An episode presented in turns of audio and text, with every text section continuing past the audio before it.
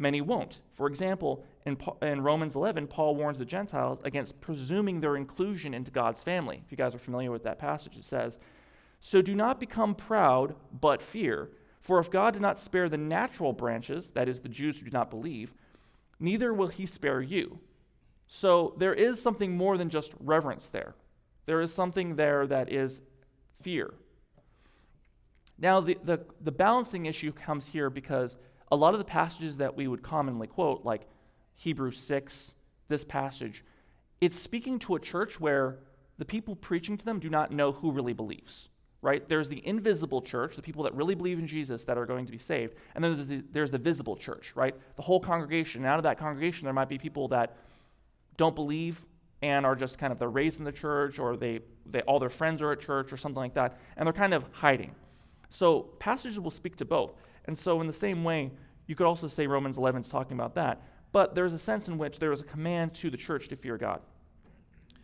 Second, I worry that if we solve the fear of God problem too quickly and easily, we miss out on the power of God. That's what I think that the terror of God is, is referencing. The wrath of God, right? Justice and mercy, right? The wrath of God answers those. And the awe inducing holiness of God, his majesty, right? The fact that he is fearful. God is to be feared, and there's a good reason the Bible uses fear instead of reverence or awe. We could translate them that way, right? We have English words that could translate it if that's what the Hebrew word meant. Sometimes they're synonyms, synonyms, but they're not always. So, what does it mean to fear God? For starters, Scripture holds together this love of, this love of God and the fear of God with, with no real explanation. Um, it says this in Philippians 2:12. Work out your own salvation with fear and trembling, for it is God who works in you both to will and to work for his good pleasure. So God's at work in you. That's a wonderful thing. He's changing your desires, he's making you holy, he's making you the image of the Son, right? Yet, in a way, he does this with, yet there's no way that the conflict doesn't do that with fear and trembling. There's a holy fear that should well up inside of you when you realize that God is changing you into the image of his son. I think that the way that I think about this is that I fear because I don't know what he's going to do or what he's going to make me go through, right? There is a sense in which uh, trusting the Lord, it means trusting him when you're Abraham and you have to go someplace that you've never seen, right? Or if you're Joseph and you're trapped inside of a prison. Not that we're those people, but you know what I mean. You're in those situations. The second concept about this, what does it mean to fear God, comes from Nehemiah 1:11. Says, "O Lord, let your ear be attentive to the prayer of your servant and to the prayer of your servants who delight to fear your name." So, it's a strange mixture, right? Delight to fear your name. We, we see this uh, elsewhere in Scripture too. This fearing God is delightful. Not only is fear of God not in conflict with God being uh, being our Father and we're His children, it's not in conflict with our joy either. Let me hit uh, three other passages to explain the fear of God, and then I'll try to pull it together. Proverbs 28 14. It says, Blessed is the one who fears the Lord always, but whoever hardens his heart will fall into calamity. Psalm 31 19 says, Oh, how abundant is your goodness, which you have stored up for those who fear you and worked for those who take refuge in you in the sight of the children of mankind. So here you have kind of a mixture of fearing God and taking refuge in God in the same way.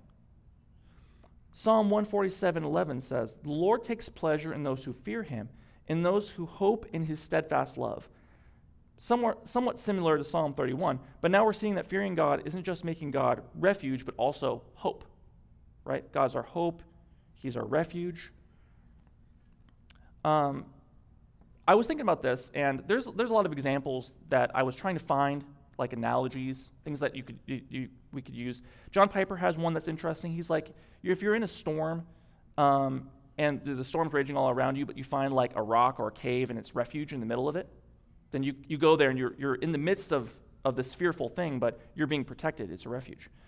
Um, I was thinking of more of a biblical example. Um, I thought of like, you know, think about the Red Sea being parted. Everyone knows that story, right? Moses parts the Red Sea and they have to walk through, the children of Israel have to walk through. They're being pursued by an enemy, right? So they have real, no real choice, right? They get to this thing and they have to go through. But if you're going through, it'd be a pretty fearful thing. You're seeing walls of water on either side of you. It's scary. What if God just decides, nah, you aren't my people anyway. just like, lets it go, right? You all die. So you're kind of in the middle of it and you're terrified, but at the same time, you have to trust in God. He has to be your refuge, He has to be your hope. You have to, sit, to think to yourself, God never lies. He told me He's going to preserve me through this, so I'm going to trust Him, right? And you move through that terrifying thing. I don't think that maybe kids weren't scared, maybe they're just fascinated. But I think any adult that understands physics would be like, uh, huge. You know, uh, there's actually a picture of. Um, uh, there's a, a, f- a film called uh, Prince of Egypt, if anyone's heard it, seen it. And there's a part where there's like a whale swimming through the water. I don't think there's whales in the Red Sea, but it's a cool image, right? It's just, it shows how deep that, that uh, body of water is because it's massively deep. So it's, it's an amazing thing. And the same thing I was, you know, so that to me is a better analogy of this fear, refuge, hope in God altogether. So the fear of God is animated by this, uh, by the power and the wrath of God, right? Our understanding that he's all powerful, that he has wrath towards sins, sin, and that he judges people. Even though we know that in Christ that judgment will fall on Jesus instead of us, or has, rather, fear of God involves humble submission, understanding of that, and knowing both that the terror and the love of God, fear of God puts in, our, we put our hope in him, making him our refuge. And so to fear God for the Christian is a delight. We delight in it because, in a sense, we serve this amazing creator but he's also decided to pardon us in an, in an, amazing way that if we trust in him, if we put our hope in him, if, we if he's our refuge, then we are p- being protected also from this amazing power that could, like Jesus said, you know, destroy both the body and the soul in hell. So the, the, the definition that uh, the John Piper came up with is reverent submission that leads to obedient trust and worship. Um, I, I can give that to you later if you'd like. Um, I don't know if it fully encapsulates it. I think it's like, it's like the Trinity. It's very hard to encapsulate in one sentence or something that makes sense, but reverent submission, so submitting, that leads to this obedient trust and worship. After all, fear of God is better described than defined, right? It's like anything. It's like love or, or fear. It's, it's, hard to, it's hard to fully describe it. It's, it almost needs paragraphs, right? To explain all the facets in which you can explain complex terms like that.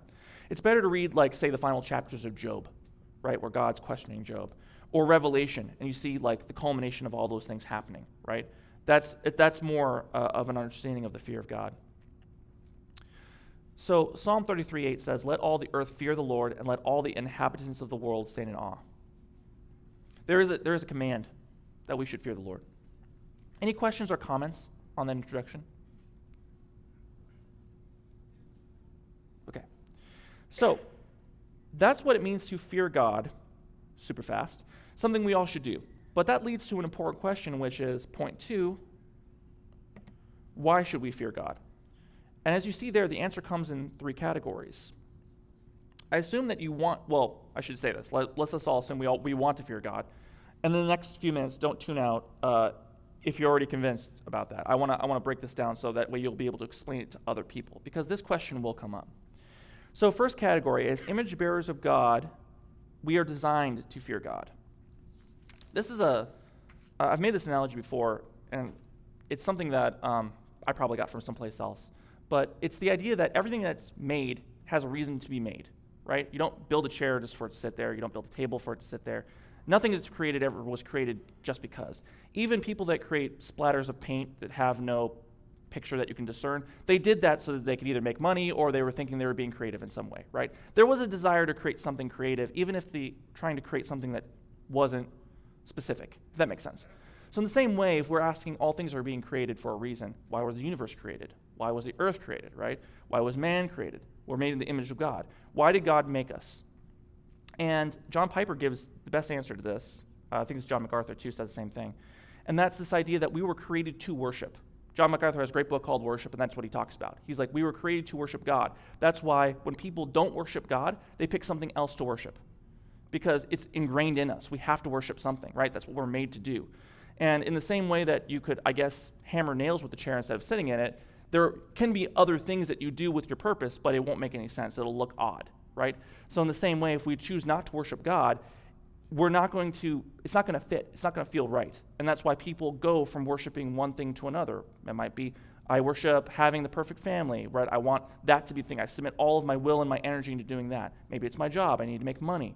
Or maybe it is some other foreign deity of some sort because it fulfills some sense of something that I want. I want to become my own God, right? Or um, I want to be annihilated with Buddhism, like we talked about in the other couple things, right? There, there's, there's something you're doing in the same way, I believe that God created us to worship Him. Uh, as the Westminster Catechism says, we were, we were made to enjoy God, or uh, I can't remember it. Who knows the, the first question? What's the chief end of man? Yes, Michael. What's, that's what it is. That's the part I was missing. Glorify God and enjoy Him forever, right? And in that, if God commands us to uh, fear Him, there's, there's glory in that. So, when God created man in his own image in Genesis, and he created the male and female, he created them for a reason to, to go out to the earth and submit it, right? That's, what he, that's the command he gave. And the idea here is that we were designed to serve him, right? And you see what happens when they broke that command. They feared God in a, not in a reverent way, but in a, oh no, we're in big trouble, right? There's destruction that could happen here especially since he said, In that day you will surely die.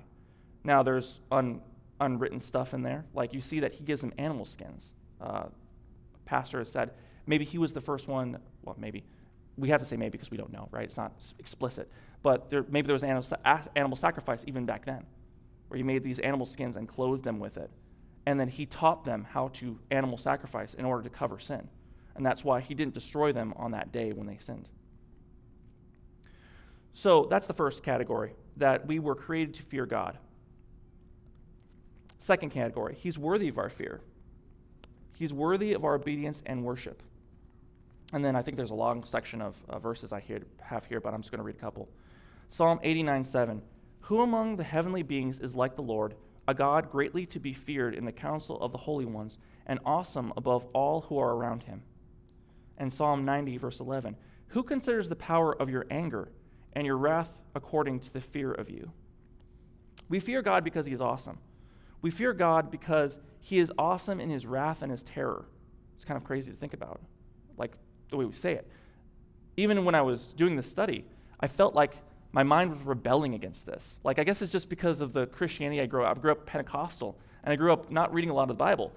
And this is not something, I think that we reference this, like I said, we always escape hatch this into the reverence of God. But when you read these passages, you see it's all over the Bible this idea that we fear him because of the wrath like directed to the Egyptians, where he closed the waters and destroyed them. The, the plagues of God, right? The, even when you think about Noah, you know, it's weird that as a kid, I grew up with Noah and the ark, and all the ap- animals are happy, and all Noah's happy, right? They're all smiling. It's like my mom had a plate that was painted and had all this. But that's actually kind of a terrifying story when you think about it, it said that the intentions of man's heart was wicked from their, from their youth, right? They were evil. And God regretted making man on the earth and destroyed them all. It's not a, it's not a, it's, I guess it's not a cheerful story, right? Even though we make it into a cheerful story. And I think it's one of those things where, yes, Noah was saved, and yes, we want to see ourselves as Noah and his family being preserved by God through great mercy and grace. And that is true, that's a beautiful thing. But at the same time, we have to understand that other than the mercy and the grace of God, we are the people on the ground, not in the boat. Right? That's, we have to be humble and we have to understand that um, whenever you look back in the past, you know, hindsight's 2020, right? Whenever you look in the past and you see these horrendous things that happen, you think, oh, I'd be one of the good guys. Would you really? Without God and Christ in your life, would you be a good guy? Or would you be one of the 99% of people that did what exactly what everyone else did? Right? Doesn't matter what nation or thing you're thinking of. Every nation's had this kind of evil in their heart continually since their youth, right? So, if I've been saved from God's wrath, right? If I'm if I'm like that Noah, why should I fear God's wrath? Right? If Christ has forgiven me, why would I fear? And Hebrew addresses that several times. One good example is the end of Hebrews 12. It's Hebrews 12, uh, verse 28 through 29. It says this Therefore, let us be grateful for receiving a kingdom that cannot be shaken, and thus let us offer to God acceptable worship with reverence and awe, for our God is a consuming fire. So here you have all of those things we've talked about brought together, right? We reverence God, He is holy. We have awe, and yet we understand that He is a consuming fire. We are grateful for the grace that God has made us. We are grateful that He has made us sons and daughters of the King rather than being judged by the King. But that should not short circuit the right orientation of our lives and our affections towards the judge of the earth. He is a consuming fire, He is worthy of our fear, and that both spurns us to worship and protects us from wandering away from God. Um, another analogy that I thought of, some people might disagree with this, but maybe it's, it was a thought experiment, was this idea that um, I was thinking of a lion, but know, I'm thinking of like Aslan the lion, right? A lion that can talk. Um, or maybe your dad, if you had a good dad. So, say you have a good dad, because I can't assume that, unfortunately, in this day and age. Or, you know, you think of Aslan from the Chronicles of Narnia. And in, in a sense, they are kind and they're gentle and they love you. But if you step out of line, you're going to get disciplined, right? There is a fear that keeps you from doing the wrong thing, right? From stepping out of line, from talking back or being disrespectful to your mom, right? There is this tension where you love your father or you would love Aslan, but you never pull his tail, right? like you, no one would do that, right? And it's a sense because you understand that he's not tame. He's not tame lion, right?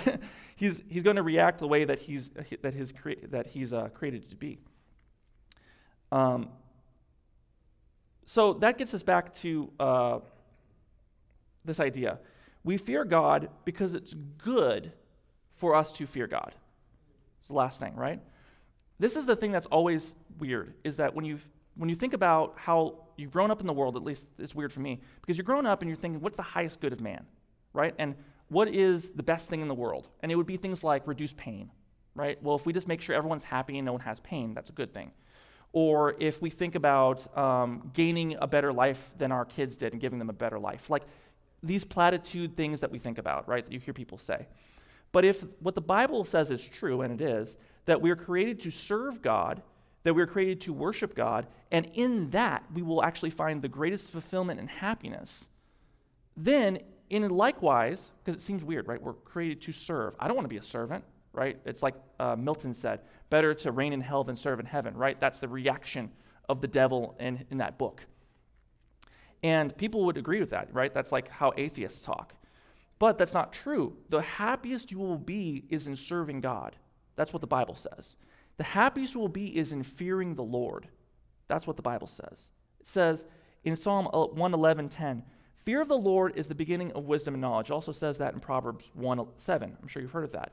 The entire book of Proverbs cannot be understood unless you understand that first that the fear of the Lord is the beginning of wisdom and knowledge. Psalm 115. He is a help and a shield to those who fear him. And Psalm 115, verse 13. He will bless those who fear him. So, uh, like I said, I, I, put a lot of uh, references there, and we're just going to move on, but look up those. That they're all they're all filled with that. So, before we move on, is there any other questions? Oh, we have a couple more people. Michael. Yeah. So something I've struggled with a little bit when it comes to the topic of the fear of the Lord is so I agree with like the discipline passages that like totally makes sense to me, right? Like God is a loving Father, so He's going to discipline you uh, if you like transgress the commandment. Right. But when it comes to like that passage that you quoted earlier, Matthew five, yeah, he says uh, don't fear man, but fear him who's able to destroy both body and soul in hell. Mm-hmm. Is that is there a reality in which believers are supposed to fear hell as a motivation? Should believers fear hell as a motivation for obedience? I would say that passage I think is specifically talking about because once again, when Jesus is talking, he's talking in such a way that he knows people are going to hear him that don't believe. Right? So when we see those those discipline and judgment passages referencing two Christians, right? Hebrews 6, Matthew 5, we understand that there's a mixture of people hearing it, people that really believe and people that don't. And people that don't need to hear that, right? When, when Rollo stands up here and he says something very similar to that, he'll say, Today is the day of salvation, repent and believe, right? Because he understands there might be people here that have sat there for their entire lives, right? Um, and they don't believe. right? They just it's easy to pretend or whatever it is. So the, in that sense, there is a motivation, right? You're fearing what people will think of you in whatever context you're doing that. But it's better to fear God because He's the one who's going to judge you at the end. Now, in terms of the Christian fearing God, there is no motivation there because we're set free from that, right? And I think that's where you marry the passage where it says that perfect love casts out fear, right? Because if you perfectly love God in the sense that you fear Him correctly, right, you're going to read the word and you're going to understand it and you're going to do it. And in that, there's no fear because you're walking right. There, there's a passage from Peter that, I, that I'm reminded of, and it talks about the virtues. Um, you know, peace, love, patience, kindness, very similar to Paul's passage. And he says, if you're doing these things, you don't have to worry about the law. Because the idea, if you're doing all those things, you're doing everything right, right? So if you're pursuing these, these virtues, you don't have to worry about, am, am I following all 600 laws, you know, perfectly, however it is, because you understand that you're, you're walking rightly. So good question. Any other questions? Sheila. I want to comment on that. Um, so disobedience, when we're walking in disobedience, it shows that we have no assurance of our salvation at that time, correct? I would say um, if you're in continual disobedience, yes. Right, yeah. We can't be assured of our salvation if we think that we're Christians and we continue. Mm-hmm. Um, so I think in that way, it could be a fear that's legitimate for the Christian. Yes. In that you don't have the assurance, so you could sit there and think about hell and say, am I really a Christian? Mhm. Get back on board where I need to be. Right. No, yeah, and if no one heard Sheila's comment, she was saying that if you're living in a habitual sin, an unrepentant sin, you're going to lose your assurance of salvation. Am I really a Christian, right? And in that sense, I think that the fear of the Lord, the fear of punishment, is something that would motivate you to get right. And that's why I think we, we quoted that other passage where it says, work out your salvation with fear and trembling, right? I think that's where it is, where you're saying, what's my motivation? Do I really want to repent? Do I want to tell someone? Is telling someone so that they can pray with me and hold me accountable more important to me than how they view me? Right? Michael. Yeah, so that, so that, that point where someone who says that they profess faith in Christ, let's say they're living in continual habitual sin, at what point should they start to question their salvation? Immediately, I would say. if it's habitual, they've already done it a few times, right? Whatever it is, right? If you, I would say if it's something that's gone on for, you know, a while, like weeks, months, and especially if they're not telling anyone, because then that's, that becomes a fear of man issue for sure, right? Um, and the thing is, um, let's be honest, I think each one of us has had a hidden sin at least once in our lives, or maybe we have one right now, right? That's not something uncommon to man to have a hidden sin that you want to have. And it could be something like we did a study a little while back called Respectable Sins, and it was things like gossip and slander and hating your brother in your heart, right? There are sins that are bigger than just the big ones that we think of, like, oh, I have a pornography addiction. That's easy, right? In terms of like uh, assuming that that happens. But just because you don't have that, I have victory over this sin, and great. It doesn't mean that you don't have other sins that are still happening. Now, this is where balance becomes an issue because if we're honest, each one of us probably has a blind spot sin. A sin we have that the Lord is going to bring up in our sanctification, and He's going to work through that, and we're going to have to repent of that sin and grow to be more like Christ, right? So each one of us is on a path in holiness, and we're, do not know the blind spot sins that we have. But that's different than knowing it's there and not addressing it, right? Right, and I, the reason that I asked that is because, so would, would that mean that eventually then a true believer would hit the point to where they no longer have sins? Will a, will a true believer hit the point where they won't have any habitual sins? Um, yes and no. I mean, it's, it's each person's individual. I think that there are people that can die in a habitual sin and still go to heaven. Because the fact is, like I said, just because you didn't, weren't aware of a habitual sin, because it's a blind spot for you, doesn't mean you weren't doing it. The, Christ saves us from everything, past, present, and future. That's the grace of God. It's almost like people, even Paul says it this way. He says, when you preach the true gospel, it sounds like lawlessness, right? It sounds like antinomianism. We're not saying that. You, have to, you should follow law. That's pleasing to God. But it sounds like so gracious that we're like, what? This person was in this habitual sin and they died in it and they're still saved? And that's what the Bible says. So praise God for that. We have mercy. We don't have to be perfect when we die. But I would say that you're going to lose things like you're going to lose blessings from God. I think that if it says in the Bible that what father doesn't discipline his son if he loves him, right? So there's a sense in which if you're in habitual sin, it's going to come as, if you don't repent, I think it's going to come as the Lord is going to discipline you, right? There's going to be effects in your life. You're going to lose things, right? And that's going to be to strip away all the things in your life so that way only all, the only thing you have left is God, right? That's the way I look at it. So when things have happened to me, I'm like, there's something here, you know, in terms of like, I don't understand it yet, but there's a reason why these things are happening. And that's why I'm always like, Lord, is there a sin that I need to repent of? Is there something I need to come to you? Is it, is it I, am not spending enough time with you? What's going on? And even then, you know, you can't look for a boogeyman around every corner. That's part of trusting God too, right? Is that and sometimes it's Job didn't do anything wrong, right? Job was a righteous man. Nothing happened to him that said, it said, well, God was like, have you considered my, my servant Job? You know, he has a habitual sin in his life. He really needs to have something happen to him, right? No, it's God was using Job for a mighty thing. In a way, we were talking about serving God, being made to serve God, being made to glorify God. Job is a picture of that, right? He lived a situation that's horrible, but he never turned his back on God. And that now is an example to all of us that even when we don't understand the things happening to us, if the devil's just striking us for no reason of our own, yet we will praise the Lord because the Lord gives and the Lord takes away. Blessed be the name of the Lord. So let's move on. Um, it's great, great questions, but let's get this last part. So we have every reason in the world to fear God, but of course, we don't. Not always, at least. Why not? And this is the hardest part of the lesson, right? I was considering this in my own life, and I was praying this week. I'm like, why don't I always fear God? Why, why, why are we so forgetful that we get focused on so many other things other than how we think about God, making sure that we're spending time with God? Um, when we're looking at situations, thinking first, what is the most glorifying to God in this situation, right? Um, training ourselves to harness and self, in self control, harness our things like our sinful impulses like anger and lashing out and impatience.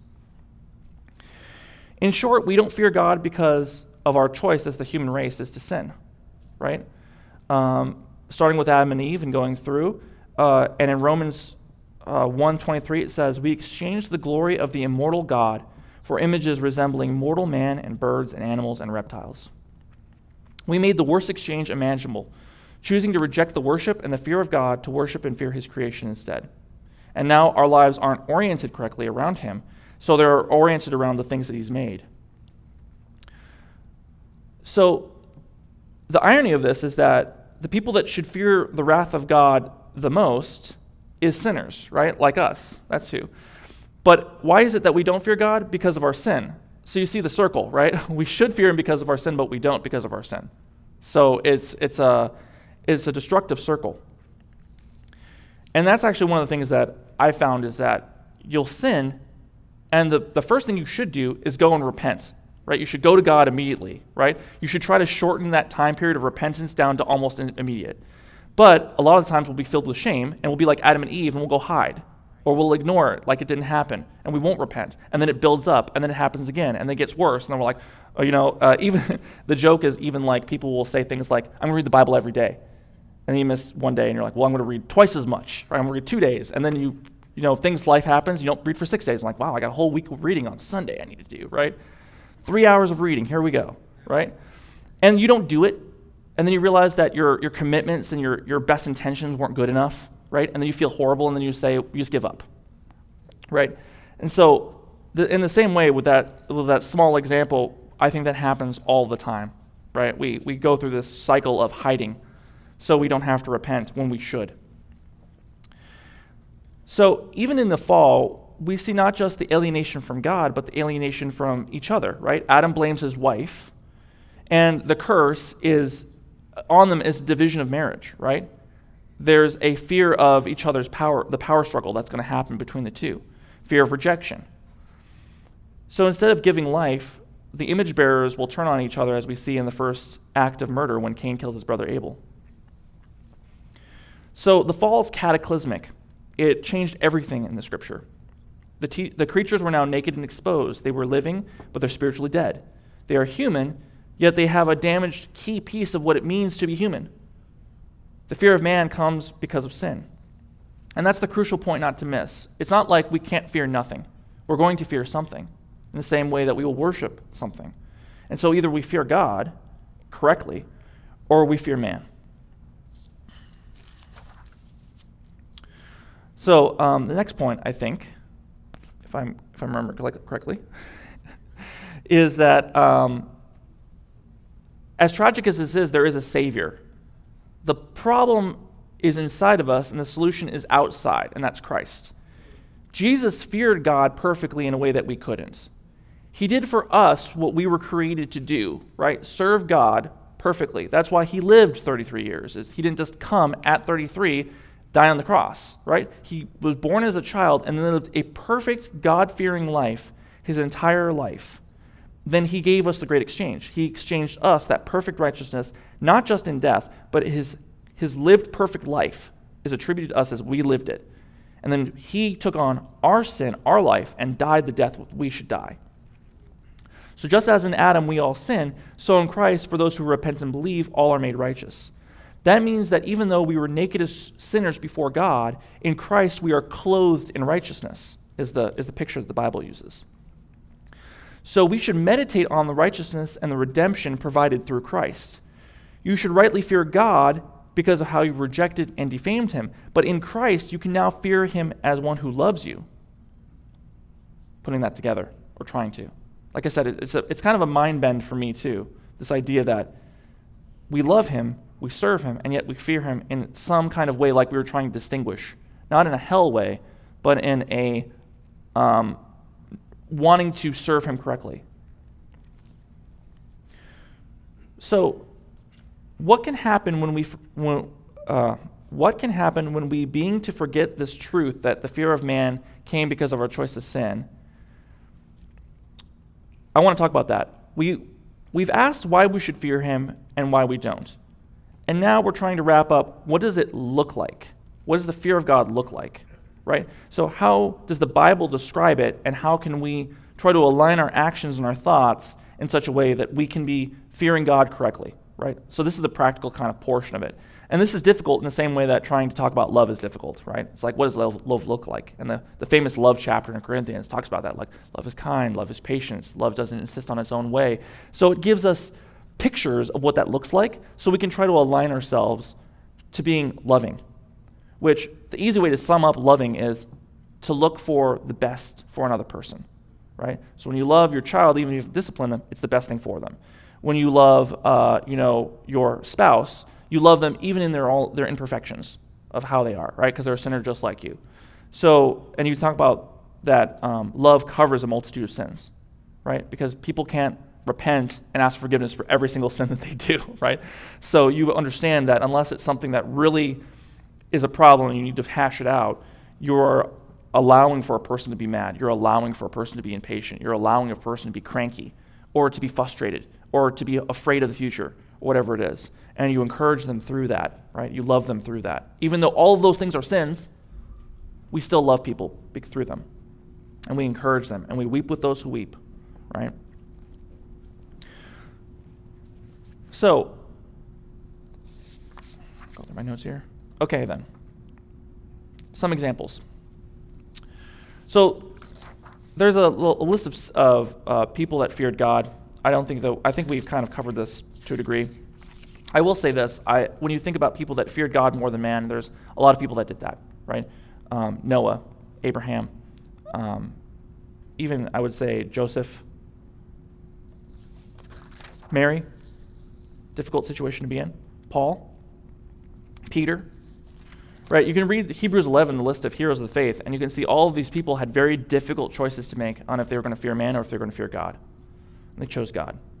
And the reason why those Old Testament and New examples are in the scripture is to give us an example, to encourage us that even if we can't see five, six, ten years into the future, fearing the Lord and serving Him is the best thing for us. So,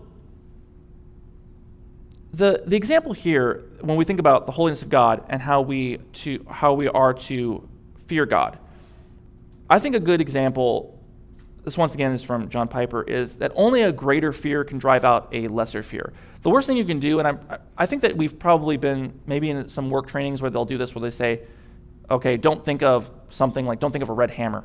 And you immediately think of a red hammer. So the only way that you can not do that is by fulfilling, putting something else in its place, right? You have to think of like, I don't know, a green screwdriver or something like that, right? You have to like replace something with something else. You can't just tell someone, don't do this. You have to say, do this instead, right? Stop worshiping that false idol. Okay, I stop doing that. And then they're going to find another idol to worship, right? Unless you say, fear the Lord, worship the Lord. So uh, another example that uh, Piper gave was he's like, if you're in a tent in the middle of the woods and you're about to sin with a significant other, someone that you're not married to, and you hear a bear roar, do you think that you're going to still want to do the sin that in the tent? Right? No.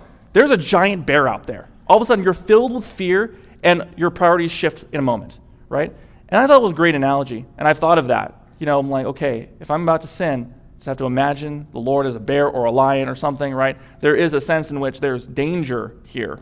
Not danger necessarily from God, although that's what we're talking about, but rather danger of the consequences of the sin you're about to do, right?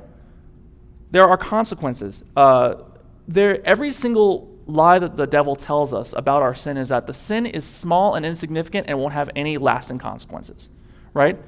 Just one drink, I'm not saying drinking is bad, but if you have a, uh, an addictive personality, one drink is that's all it's ever going to be. It's never going to grow into something else, right? Drugs is just small. It's never going to grow into anything else. Pornography is just small. It will never grow into anything else. Even though the ends of all those things could be divorce from your spouse, a fractured family, not seeing your children, all kinds of things can come from those things, right? It always starts small and it seems like I can keep this hidden. It won't have any lasting consequences. And it will blow up into something much bigger. And uh, I think it's Numbers 32 23 where it says that. Um, I should probably read. I'm going to misquote it now. I just remember. I always remember it because they had that movie, uh, the number 23. and he sees 23 everywhere, and it's odd and weird. But the very end of the movie is um, is this passage from. Uh, so that's why I always I always remember it. It says, "Behold, but if you will." Uh, it says it says basically to fear the Lord. But if you will not do so, behold, you have sinned against the Lord, and be sure your sin will find you out right? Sin will come to the surface. You can't hide it forever. People deceive themselves thinking that they will always be able to hide the sin they're struggling with, but eventually it will come out. So, only a greater fear will drive out a lesser fear. And we worship that which we fear the most. Our main concern should not be finding solutions, so to say, of our feared man, but rather seeking to have a deeper fear of the Lord. So, we're trying to orient our way, ourselves that way. So, how do we grow in this fear of the Lord? Um, number one, you have to learn about who the Bible teaches that God is, and don't shy away from the passages that describe his justice, his wrath, his power, his anger against sin. Sometimes, as Christians, we only focus on um, the reconciliation passages of God's love, which is a good thing. I'm not saying that we shouldn't major in those things. But if we do, we lose a powerful thrust of the Bible that helps us grow in the fear of the Lord. God is a consuming fire. That is something that we have to pair together. You know, I, I saw something recently, uh, it was this week, and it was, it was interesting. You always hear this reference to a prayer warrior, right? He's a prayer warrior, he, he prays all the time. And I'm not trying to downplay that at all. But the only described weapon in the Bible is the sword of the Spirit, right? There, there is a sense in which, which is the Word of God. You have to know the Bible to be able to be a warrior, right? I'm not saying that prayer isn't something that uh, the prayer of a righteous person avails much. I'm not saying that that's not true. I'm saying that you need to know what the Bible says about God.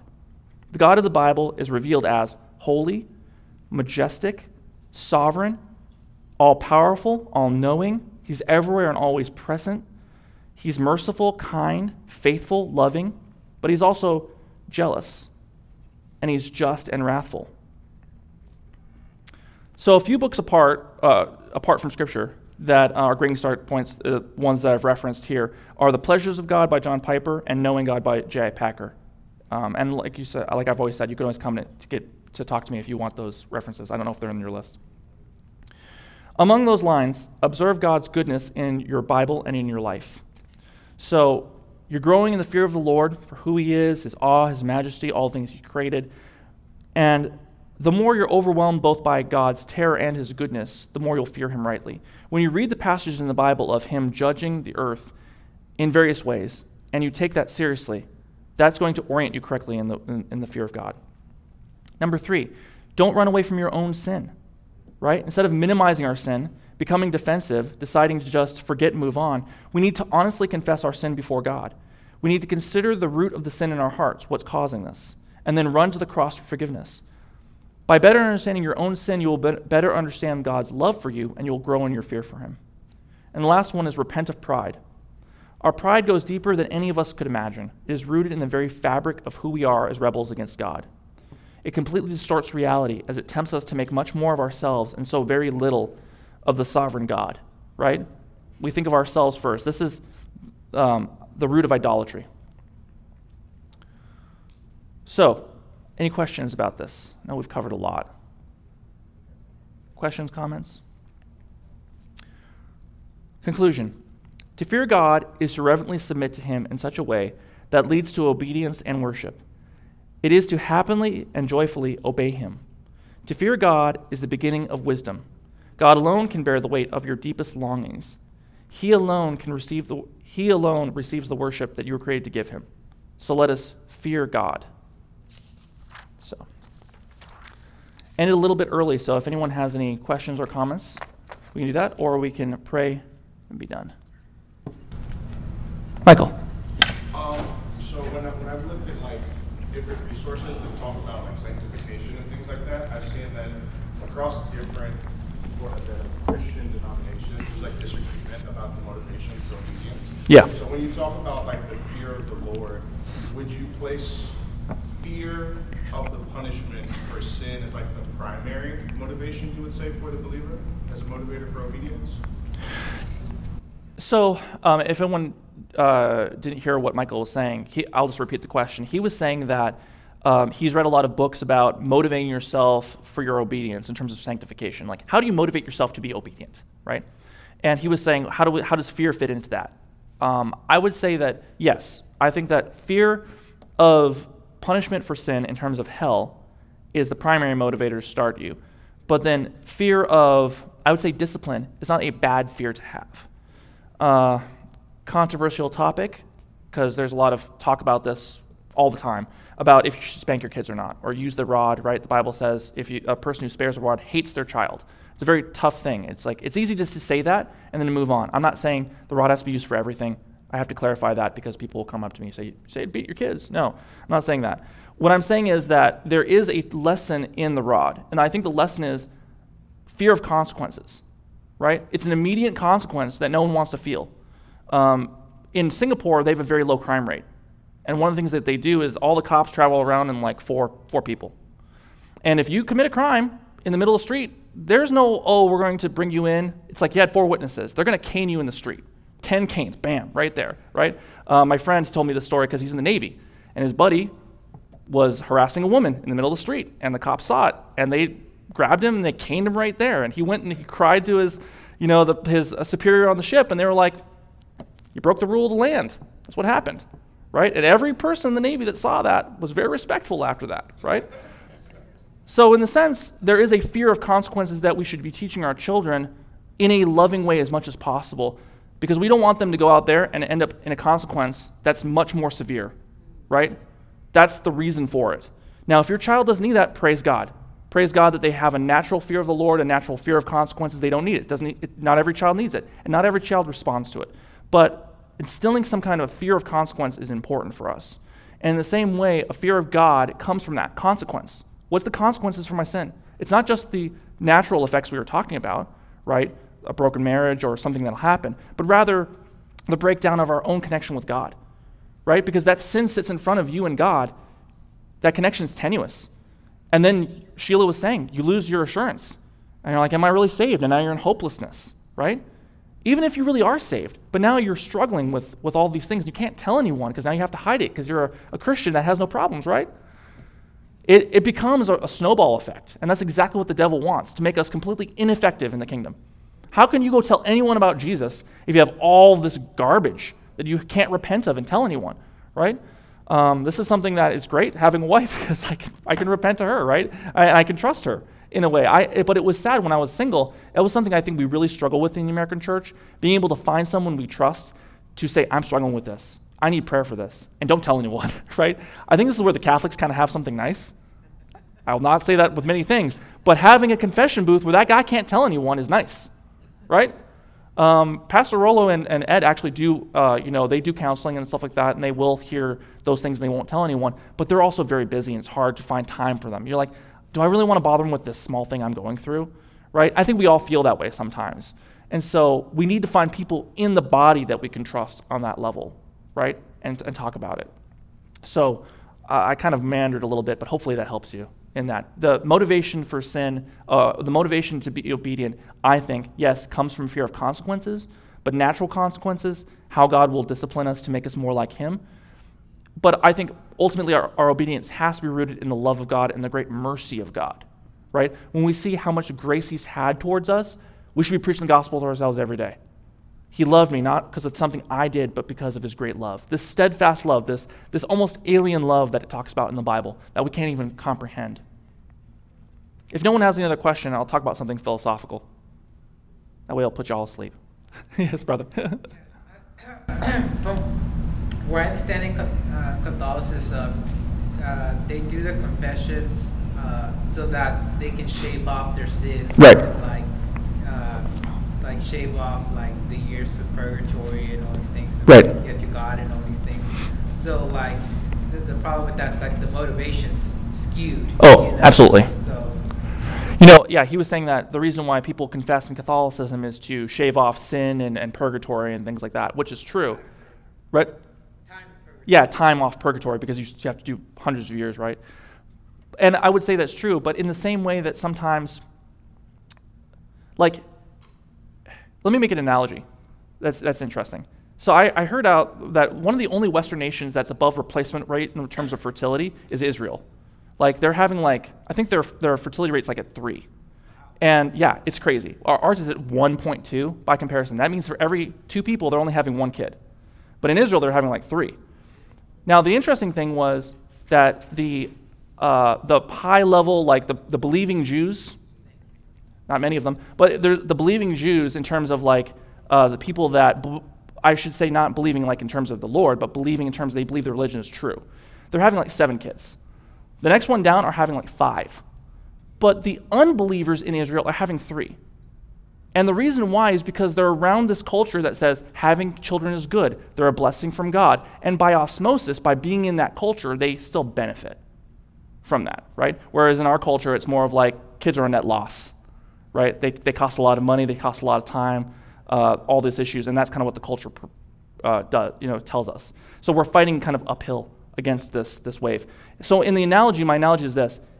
Even if you're doing it for the wrong reasons, confessing your sin still is a net benefit, right? So even though these people are going to this because they're trying to do all these exterior motivations, by doing it, they'll actually feel better for confessing their sins and feeling they're right with God, even if that's not true. Do I mean? Because it's a work. They're working towards being right with God. But that's what everyone's trying to do with religion. That's why people are still religious even if they don't really believe. It's because they're trying to find some way to feel right with the things that they've done. So, uh, any other questions, comments? Great. Well, um, we're running out of time, but if uh, you guys have any questions or you want any references that I have in my notes, let me know. I think I put almost everything, but I don't think I put the resources like the stuff that I use to craft this in that. So let me know. Let's close in prayer. Father God, once again, I thank you so much for your word. Your word above all, you have given us the ability to know who you are. And I pray that we would not take that lightly. In your word, you command us to fear you, and that is for our good. This is hard for us to comprehend and understand, but Lord, I pray that you would help us understand it. I pray that we would fear you, not just in reverence and awe, although we want that too, but help us to fear you because you have all power. You can do anything. And in that, you can also make sure that we, um, you will discipline us. You will discipline those whom you love. We don't want to be disciplined. We want to do what's right. We want to be obedient. Teach us obedience in the kindest and gentlest way. But if we require stern obedience or st- uh, stern discipline, I pray that you would do that to us too. The most important thing is that we believe in Jesus and that we are forgiven our sins. We want to be with you. You are the gospel, you are the good news. To know you, the only true God, and Jesus Christ, whom you sent. I pray, Father, that you would instill that into every single person who's hearing my voice. I pray, Father, that you would um, encourage us in this week to repent of our sins and to start that right relationship with you again. Or if we haven't repented of our sins, for, uh, Father, I pray that we would. We would trust in Jesus. Now, as we go into the service, I pray that you would keep our minds attentive to, to worship in terms of singing, worship in terms of listening to the word. I pray that we would have our minds fully focused on you and not be distracted by the things of life. I pray that we would give you this time. Help us. In Jesus' name, amen.